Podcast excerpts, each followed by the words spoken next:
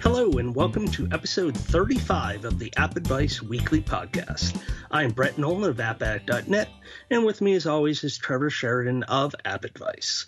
In this episode, Trevor and I explore new software, planets, civilizations, and realities while setting the world ablaze. How you doing tonight, Trevor?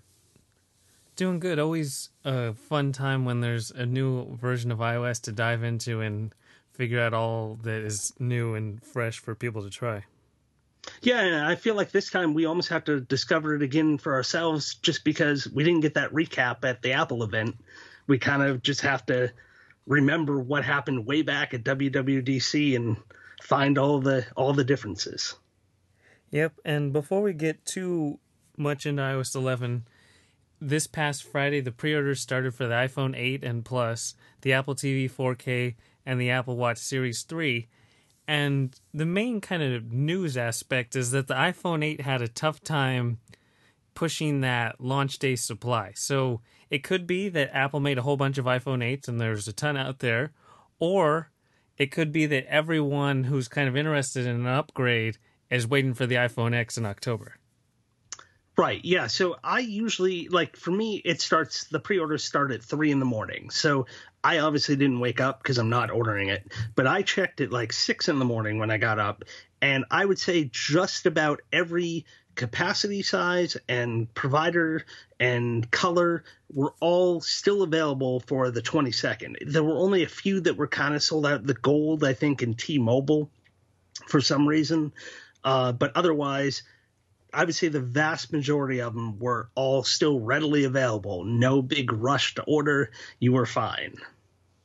Yeah, and that was really, you know, it's quite a difference from years past, but it's really because Apple made this whole six week wait for the big phone, the really advanced phone. And when you think that the top end of the iPhone 8 with the Plus and the low end of the iPhone X are only a $200 difference, it's not really that much of a, oh, should I wait or not to get a phone that's way better in every regard.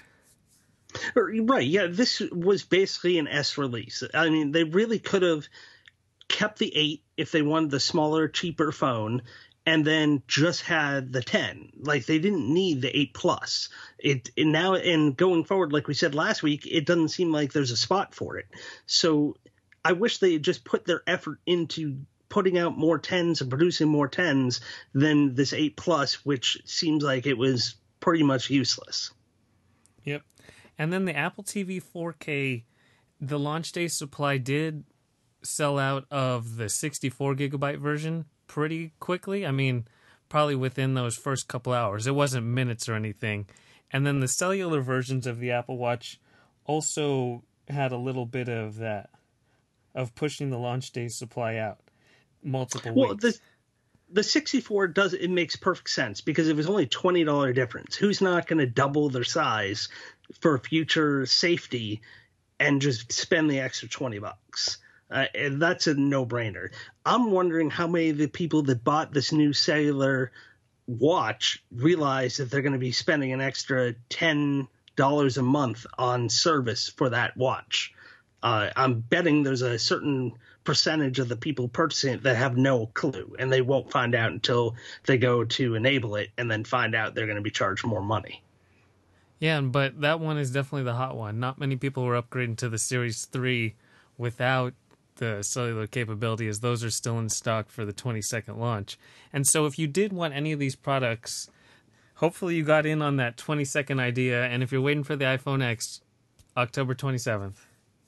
Yep, I'll be up at 3 in the morning. And so that's pretty much the new product news. And that means it's finally time to get to iOS 11. And really, since June, I've wanted iOS 11 and I didn't really want to do the beta thing just because it's messed my devices up and game storage in the past. So I was like, I'm just going to wait. And so iOS 11 big kind of impact is on the iPad. And really, big is kind of an understatement of how much they've redefined what the iPhone, the iPad is capable of and just day to day usage, all from things that kind of we've been clamoring for for a long time. So first off, you have a brand new dock. So rather than that fixed thing at the bottom of the screen, it's now more fluid dock that's accessible no matter where you are on the iPad. All you have to do is swipe up from the bottom of the screen. And that dock, if you swipe further, you bring up the multitasking window, and then that's going to have the control center on the right part of the screen. As then on the left side, you're going to have all your recent used apps. So you have quick app switching from there, you have constant access to your dock, and then you also have the split screen view or using two apps simultaneously, but now it's drag and drop based. So you can grab an app from the dock and drag it right to what you're currently using, and now on the right hand of the side of the screen you have that other app, and then you can drag and drop text links and various pictures between the two apps that you're using. So it's really a whole new way to use your iPad, and it's going to take a while to get used to just how much more convenient it is versus if you've ever used an iPad before, you've kind of figured out workarounds or ingrained into kind of rigid behaviors that you don't longer have to deal with. Yeah, this finally feels like they're moving towards that iPad as a PC replacement. Like it took them long enough, but it, one of the other awesome things about that dock is it has on the right hand side it has icons for the three most recently used apps that you've launched. So if you want to just quickly access those, you can just they'll keep on repopulating over there on the right depending on what you've been using. And then if you don't want them there, you can just hold till it wiggles and then close those to remove them from the dock completely. So eh, I mean it's a nice little convenient convenient thing that they've added there. And just having that drag and drop to do the split screen, I'm still having trouble figuring out how to undo the split screen after I have it going. I, I have no clue how to do that because when you first drag, what happens is it'll kind of put in like this half little window thing uh, for when you pull it out. Then if you swipe down on that little floating uh, second program, then it'll put it into that full split screen mode. And then you can drag to kind of resize left and right. But for the life of me, I cannot figure out how to get them unsplit again. Well, you can swipe down and it turns it back to the floating, but I can't figure out how to to unsplit them. I don't know if you were able to do that. It's a back swipe on the edge, the ah, outer okay. edge. Yeah, from the outer kinda, edge. Okay. Yeah, because it makes it kind of like you know, it's like a little shelf or something to on the right hand side of the screen that you can dismiss by swiping back against the green. Oh, okay. That makes sense. But I mean, it's really, really convenient to enable the split screen now. Like previously, I didn't use it in iOS 10 that much just because it it didn't seem to be that actually convenient to enable and then use. You have like these two standalone apps and you're just splitting the screen. Now they're kind of like built together. They're working together at the same time. And, you know, I've only been using the stock Apple apps, but we'll see how well it works with third party apps because I think it works natively, but it's not as smooth as the transition from two Apple stock apps when you're using both apps simultaneously in the drag and drop. I think developers have to update for that. Yeah, yeah. I've only tried it with stock apps. The thing I found annoying about the previous implementation, the one from iOS 10, was when you wanted to do it, you had to scroll up and down through that list of supported apps. It wasn't so intuitive like it is now, where you're just tapping and then dragging that second app that you want to use. And odds are the ones I tend to use the most are sitting down in, in the dock. So those are the ones I'm going to quickly swipe up to bring up the dock, tap and hold, and drag the thing on to have the second app because those are the ones that most often I'm going to want to be using together. Yeah, if the apps aren't updated and you try to drag them from the dock over to the side, it's just going to open that up that app up full screen. So, hopefully if you do have like apps that the third party apps that you use a bunch, hopefully they're going to be updated to support that split screen soon. Yeah, yeah, hopefully. Yeah, it, I mean, I'm sure it's just going to take time. This is all just rolled out a few hours ago, and I mean, yes, granted, developers had access to the software early, but you never know how much time they put into some of this stuff, or they some of them play a wait and see game just to see how popular certain features are, and if they want to put the time and investment into implementing them. It does look like Airmail's been updated, which That's my Yeah, I- stock, or that's my new mail app. So that's always good. See, the problem I had with AirMail is it constantly would be missing emails, so I stopped using it. I love the interface, but it would be I have emails that were just not in there for some reason. Yep. And so the iPad really is different. The iPhone, it's kind of tough to figure out what exactly is different. There's some minor things and then there's some overlap in like core identities, but in terms of iPhone specific iOS 11 features, I don't even think there's any. I think everything's shared, even the smaller things, I think it's all shared.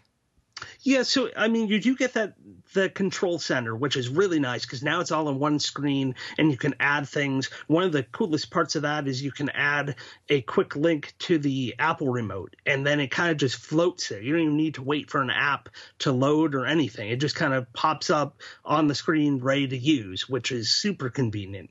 Uh, one of the other things that we saw at WWDC that's in there is that whole thing where while you're driving, you can have it automatically or manually you can turn it on and off put into that like do not disturb mode so that it responds to any messages you happen to come in uh, so that people know that you're driving and like you're not going to be responding to them until you stop and that way you're not distracted while you're driving.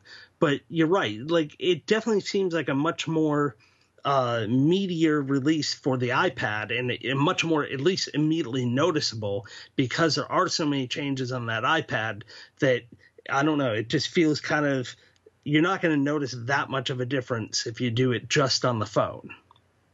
And then one big change that we talk about every week, and now we actually get the benefit, is an all new App Store. And Apple's really done a good job of just making it cleaner. It's not going to be some revolutionary new app discovery engine, but it's much easier to just browse and kind of enjoy being in the App Store rather than normally I'm searching for a very specific app, I'm downloading it, and I'm leaving the App Store. The way they've set it up now, it's a lot more friendly to kind of check and just find stuff that you maybe might not have.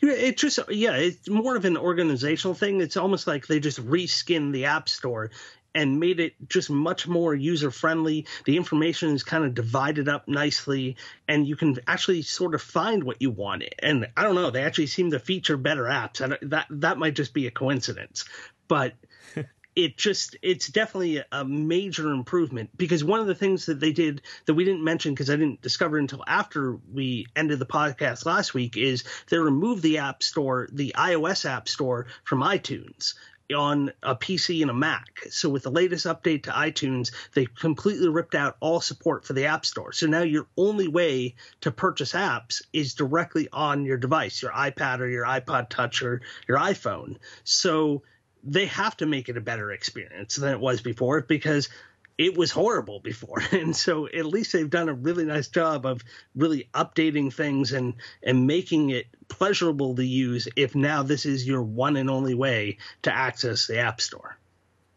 Yeah, really it is just making it cleaner. You know, they have the new Today view where there's all these little cards like here's our app of the day, infinite filters. Or a little here's a daily list of play games and learn facts. And so you can tap on any of these, it brings it up full screen, it's like a list or whatever, and then you tap away and it's like a continuous card view. And then they've broken it down by games or apps so you can browse, you know, a specific section.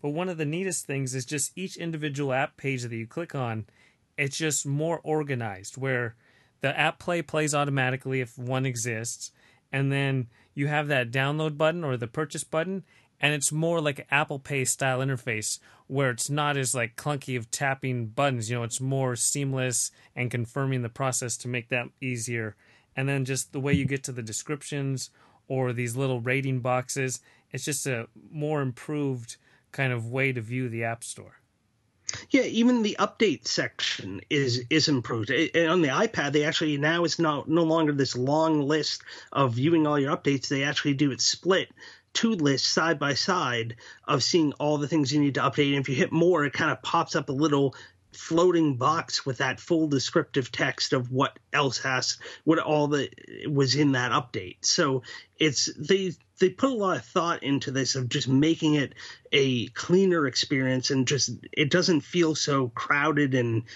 almost ghetto, like super old. Like you didn't notice it as much when you use it every single day, but then you see how this just looks like a newer, fresher, uh, just layout that's more modern compared to what we had before. Yep. And so hopefully that means you'll browse the App Store more.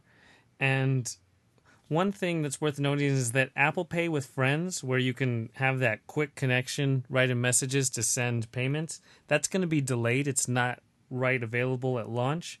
So that's one kind of new feature that isn't available yet. Yeah, and only one other thing I wanted to mention with the iPad is it's got a new keyboard. So you have that same large keyboard, but now you have these cool little kind of flicking gestures on each of the keys where you can get to the like the numbers without hitting that little one, two, three button to switch to the numbers. So now you can stay right on the same keyboard and type whatever you want. And I'm sure you'll get faster and faster the more you use this thing, but you can swipe down to like get that second character that's on the thing or just tap the button like you normally would to get whatever character is currently on there. So I just thought it was a nice way to improve your speed of typing, especially on a mobile keyboard. And I, I think we also have that other on the phone. We have that one-handed keyboard where everything's kind of crammed over to one side. So now you can just use a single finger if you have like the larger phone and don't like to use two hands. Now you can should be able to reach every key right from from just one-handed use. And speaking of one-handed use and larger phones, the iPhone X doesn't have a home button and I've seen that some people are kind of making a big deal about that. But with iOS 11 on the iPad, I could really go without the home button on the iPad and talking about a big device without the home button. So I'm sure that's where Apple's headed for the next big iPad upgrade is to have even more of an edgeless design without the home button at all. And it makes me not worried at all with the iPhone X coming and being able to use swipe gesture just as how well the activating the dock and all the way into quick app switching works on iOS 11 on the iPad.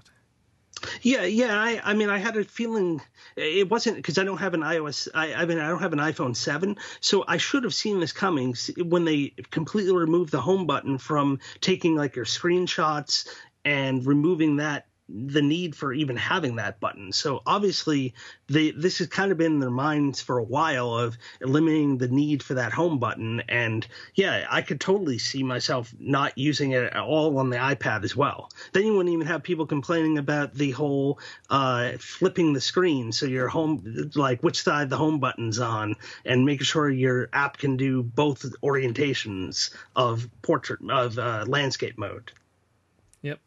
And so, one other part of iOS 11 is the support for ARKit. So now developers can build augmented reality apps with Apple's native language and engine. And there's quite a few apps already that have been updated for ARKit, and I'm sure there's going to be even more. But if you browse that new app store, there's a whole section dedicated to AR apps, and we've used quite a few just to kind of test it out and see what is going on. And so far, they have like very specific categories. There's the ones where it's kind of learning models and they send them out so you can see kind of like say it's a model of an ear. You can walk around it and look and explore it right within your living room.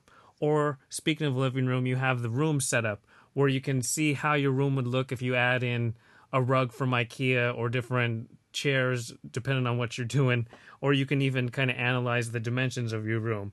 And then there's kind of the painting or gifs or just kind of accenting your environment, that Snapchat idea, just built into specific apps using that augmented reality.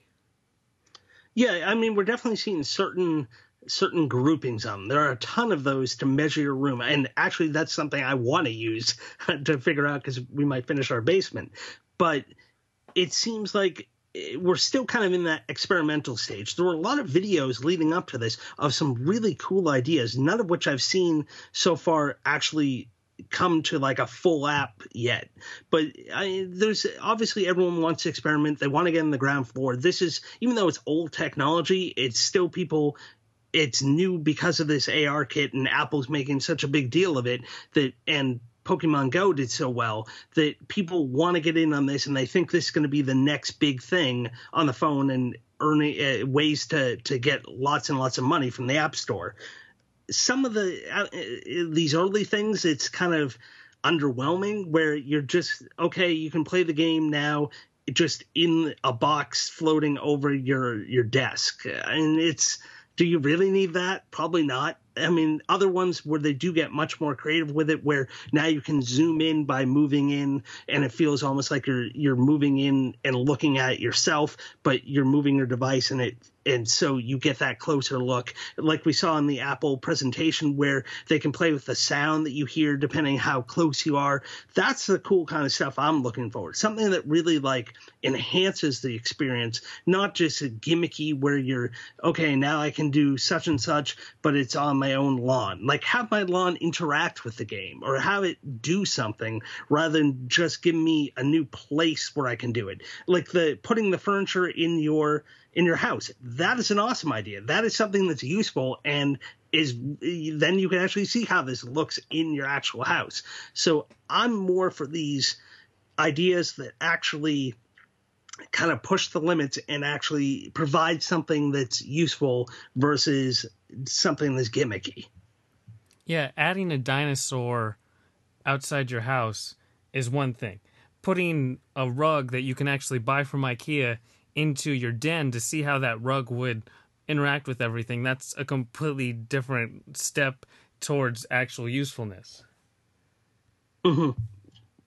And then yeah, for so games, I, yeah, the one game I, I, wanted to mention is Euclidean Lands, just because it's like you said, they actually did something different. So you were mentioning Splitter Critters before we got on, how it was just the level in a box in your room. Euclidean Lands, you actually get that 3D Rubik's Cube world in wherever you're looking. And then as you walk around it, instead of previously the game is condensed on your screen, you have to do various swipe gestures to move around that level. Now you actually walk around to change your perspective on the level, and this game is all about what perspective you're pointing at. So it really actually changes and improves the gameplay experience. Yeah, and so to access that AR mode in Euclidean Lands, you just do that with the that little eye button that's up in the corner, right? Right. So you switch that on and off. Yeah, I haven't tried that yet. I definitely got to try that. One thing I did notice with the AR kit, which I didn't realize, was it's only supported on devices with an A9 chip or higher. So if you have, like I have the 6 Plus right now, obviously I'm going to be buying the 10 when that comes out. But the 6 Plus, it does not support ARKit. You can download the apps and install iOS 11, but I tried the Edmunds app, which lets you try putting cars in your garage to see if they'll fit.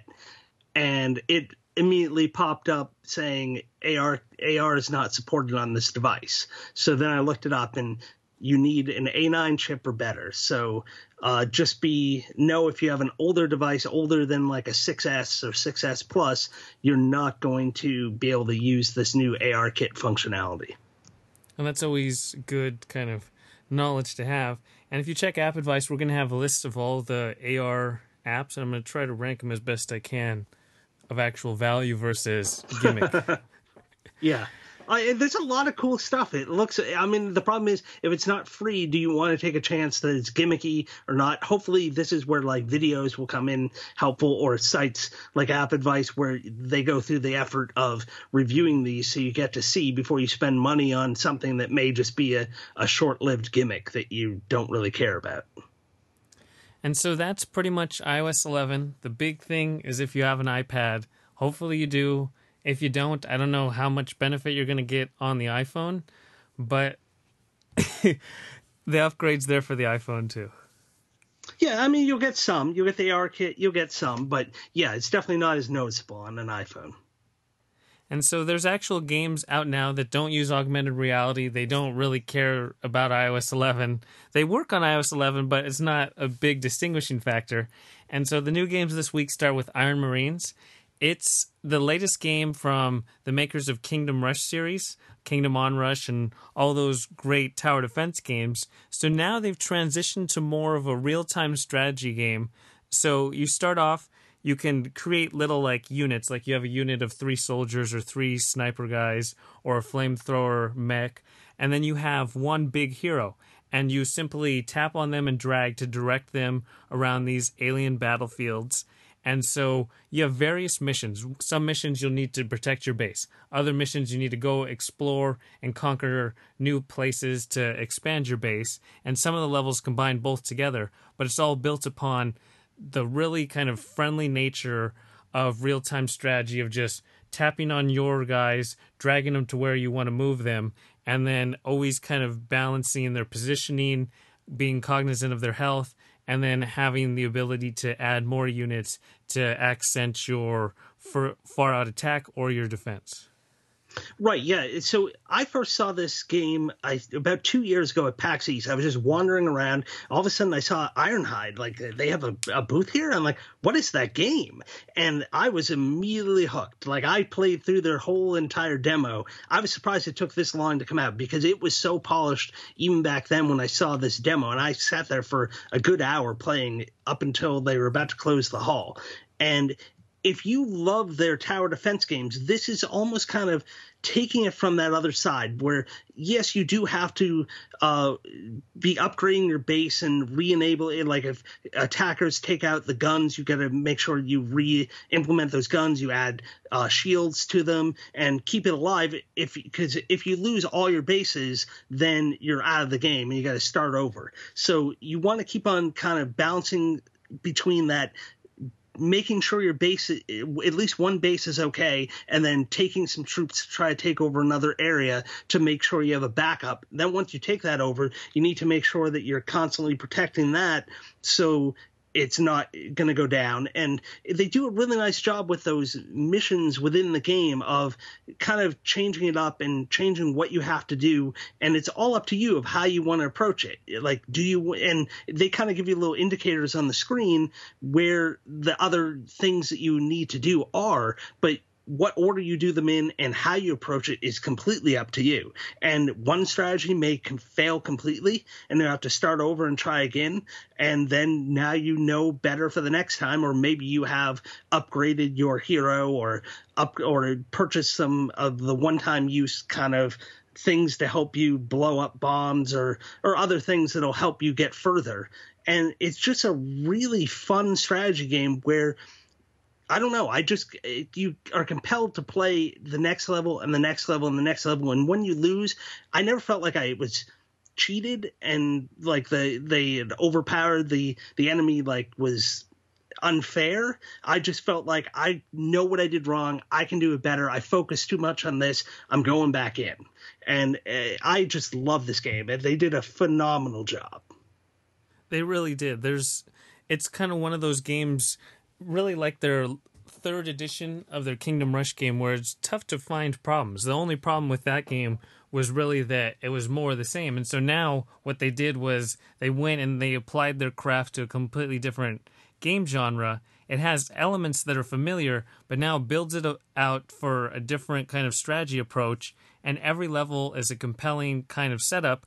And it doesn't have that slow ramp up of a tower defense game. You're kind of thrown right into battle and you just need to figure it out. And then as you go, it has that typical new units on your side, new enemy types to deal with, and you just constantly have to balance it out. And it's like you said, as soon as you complete one level, you want to play another one just because you want to have different units, see what kind of different missions might develop, and just it's an engaging gameplay style that they've really nailed. Yeah, if I had one complaint about the game, it would be the same that I had for the Kingdom Rush series as well. And it's that it's a paid game, and then they have a number of free heroes you can use. But then if you want to unlock what are arguably the coolest looking heroes, uh, you have to spend a fairly high amount of money to unlock those other heroes. Like they cost more than the base game just for a single hero that you would use within the game. And they did the same thing in the Kingdom Rush series. And you can perfect you're perfectly fine playing without those heroes. They'll just kind of always be there, and you kind of want them, but then again, do you want to spend that that large amount of money to unlock them. And so, I mean, it's just a little frustrating that I just see that yet again pop back up. And it's always a source of complaints if you ever look up on forums of these sorts of games. People complain about it, but they're always going to complain about something. So at least it's the same thing. But other than that, I there's no reason not to go out and pick up this game right now because it is it, it's going to offer you hours and hours of entertainment and and if you don't find it challenging bump it up from normal to veteran and then good luck because uh, even at normal it's kind of difficult there is a casual if you're brand new to this i wouldn't recommend playing the casual i'd jump right into at least the normal level uh, and go for it Yep, and that's Iron Marines. It's four ninety nine. It's Universal. And then next up, we have a game called Opus Rocket of Whispers. And this is kind of a sort of an adventure, point and click adventure, but also kind of a survival game. It's it's a weird kind of mashup. And it, it is a narrative game. So it starts out and you are this little boy and you see the story of like your dad is this rocket engineer and there's apparently people are dying and his job is to build these rockets where they send the ghosts of the the dead people up into space for I don't know to go carry on to the next life. But they have like these series of like 12 witches, which are like these people with special skills, and they're the ones that guide the ghosts into the afterlife. And so what ends up happening is there's this kind of a plague hits apocalyptic plague hits the the town where you live. And you tell your mom i don't want to be a rocket engineer like dad. I, I don't want to do that.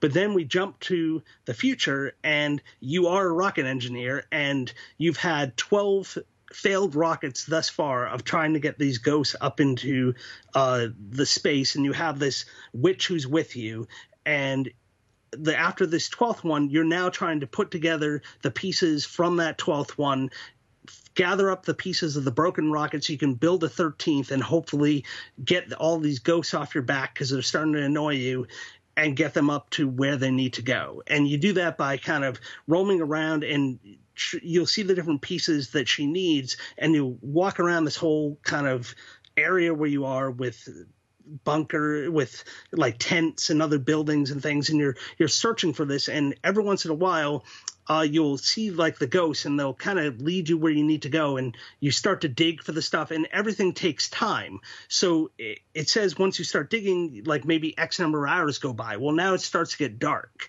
and so you need to get back to give this stuff to her so she can start her work and it's and the, the whole narrative story kind of keeps on playing out as you go. And it, so you have that mix of like exploring and story and kind of finding things. So it's kind of a, a very different sort of game. Yeah it sounds like it. I just got into the start of it and it just didn't really capture my attention. It was really slow moving and i don't know how much I don't know if that changes as it goes. That's what I wanted to ask you. Yeah, so I'm not fully into I, I like you I did have a little trouble getting into it first. I did really like the story, but then this finding and collecting feels a bit repetitive because once you do it for like the first couple of things uh then it's pretty much the same thing over and over again. You can see that there's areas of like the game which aren't unlocked yet. And so like he'll be walking around and it says he can't go into this certain area because he would freeze to death. So he need and you can see certain areas he really starts slowing down because he needs boots. So I think there's certain things I got to uncover. I haven't quite hit the point. I so there's I think you can play for about an hour until you hit like a a pay point, and then you can pay. I believe it's a one ninety nine unlock to unlock the rest of the game. And I haven't quite reached that point where you have to do the unlock yet. The story is what's kind of driving me forward because I'm curious to see what happens. But the gameplay for me is falling a little bit flat. But I don't know if that's because there were some other big adventure games that released just at the end of the week or beginning of this week that have kind of are much more thrilling to me than so far this game is. But I definitely want to dive into it some more before I give a, a actual full review of it uh, and see where it goes because I'm curious where the story goes. Yeah. So this is purely story driven. It, it's more story than anything else. It's even closer to interactive storybook than you know like a point and click puzzle adventure game. So keep that in mind.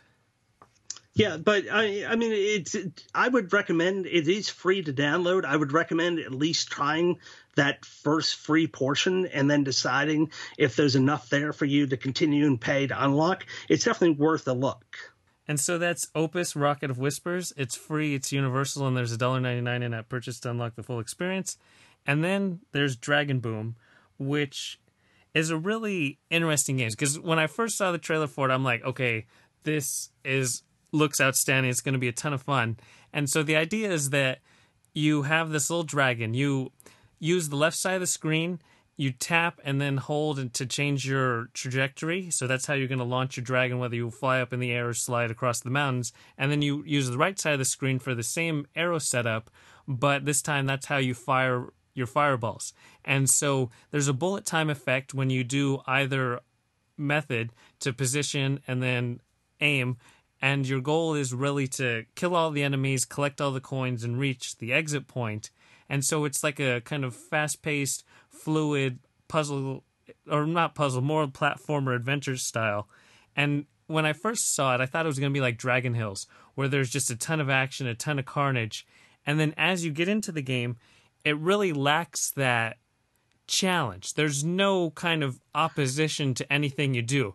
The only real reason you're launching fireballs and going after the little guards is just for that kind of three star achievement system. It's not like, oh, I need to really deal with all kinds of oncoming challenges and obstacles and various ways to harm my dragon on the way to the exit.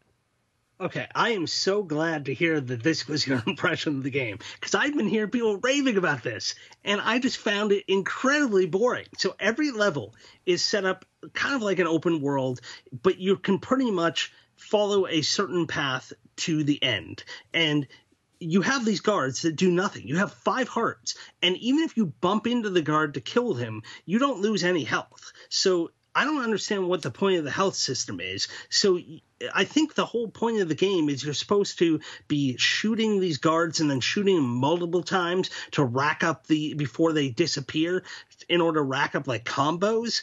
But it feels like you're just bouncing around the screen, just trying to kill everything you can, and then eventually making your way to the exit what this really needs is some sort of opposition from the enemies, anything to make it difficult, and a timer so to make it make it a speed run. Like it makes much more sense as a speed run game than it does in this boring kind of just let me just go into this little sandbox level and do whatever I want and then eventually when I get bored to death I'll just go to the exit. I don't know. It just really fell flat for me because there was no challenge, no real reason why I'm doing this, nothing to other than okay, I just want to take everything out so I can get all the stars and then eventually make it to the exit. I and then eventually if you get enough coins, you unlock some new style of firing. So the second one you get it, the bullets just start, or the fire just starts bouncing around the screen all over the place. Then it gets even more chaotic and pretty much useless for you to do anything because you've killed everything by the time you make it to it. So I don't know. This one really was disappointing to me. Yeah, I. The only thing that was kind of intriguing me to go from level to level was to see what would come next. I was like, okay, this is going to lead to something, right? This, we're going to introduce something that kills me really quick or something. Like it had that kind of idea you know like a super mega worm or death worm or like i said dragon hills where you have that carnage idea but those games there's numerous ways to die. You're being attacked. The challenge amps up with every single level.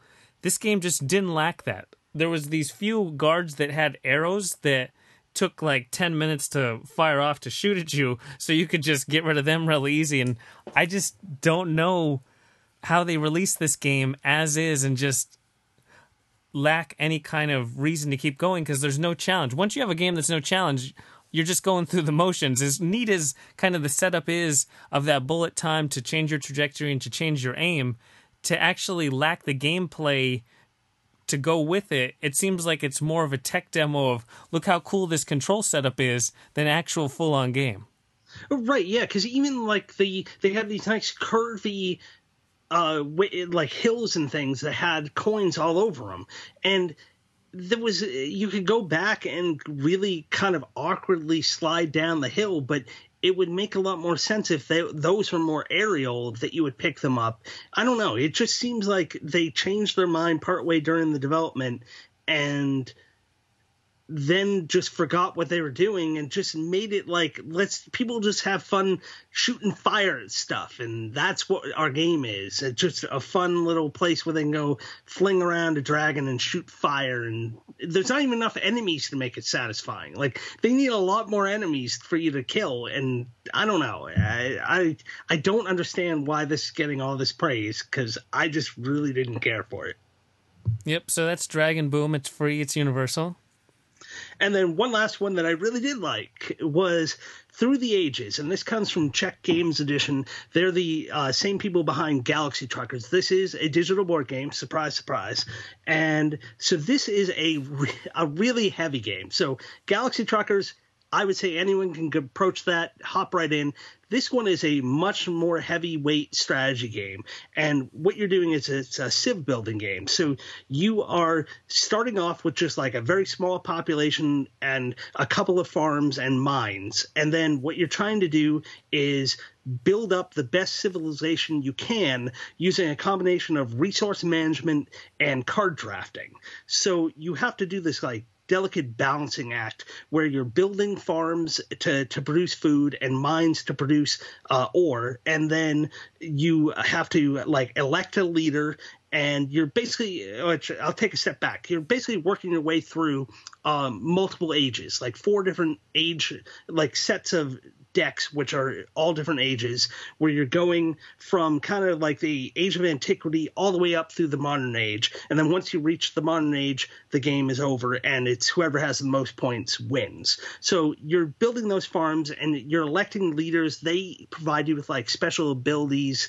And then you have to discover new technologies and build these wonders, which will earn you extra points and other like constant uh, rewards of like extra food or maybe some extra technology.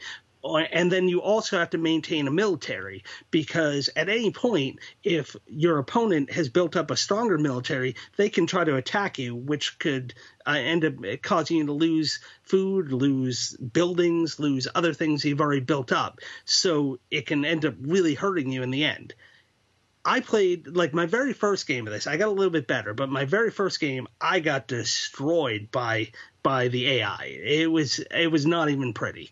Uh, but the good news is if you've ever played Galaxy Truckers, you've seen the polish and the amazing work and effort that's gone into that game. Well, this game is not short of that either. Like they put in an amazing tutorial where it's funny and it leads you through this really complex game, teaching you the basics of how to do it and even some basic strategy so that you know how to play and you're not going to get completely lost. Granted, it will still take multiple playthroughs if you've never played the game before to just kind of fully grasp everything. And I, I've even gone back to try to play through the tutorial a couple more times just to fully understand because it's one thing to go through that tutorial and then you go into your first game and then certain things you just like oh wait why do what cards should i choose what should i be picking and so there's a lot of game here but it's definitely not for uh, just the casual gamer. If you want something a little meatier, uh, then you I would recommend trying it out. It is a ten dollar app, but you can definitely see where that money went. And Czech Games Edition always does such an amazing job. And once again, they've done a fantastic job here. Sounds good. So through the ages, nine ninety nine and Universal, and I think that's everything for episode thirty five. Yep, that's all I got. To everyone listening, we hope you enjoyed, and we'll talk to you next time. Talk to you later.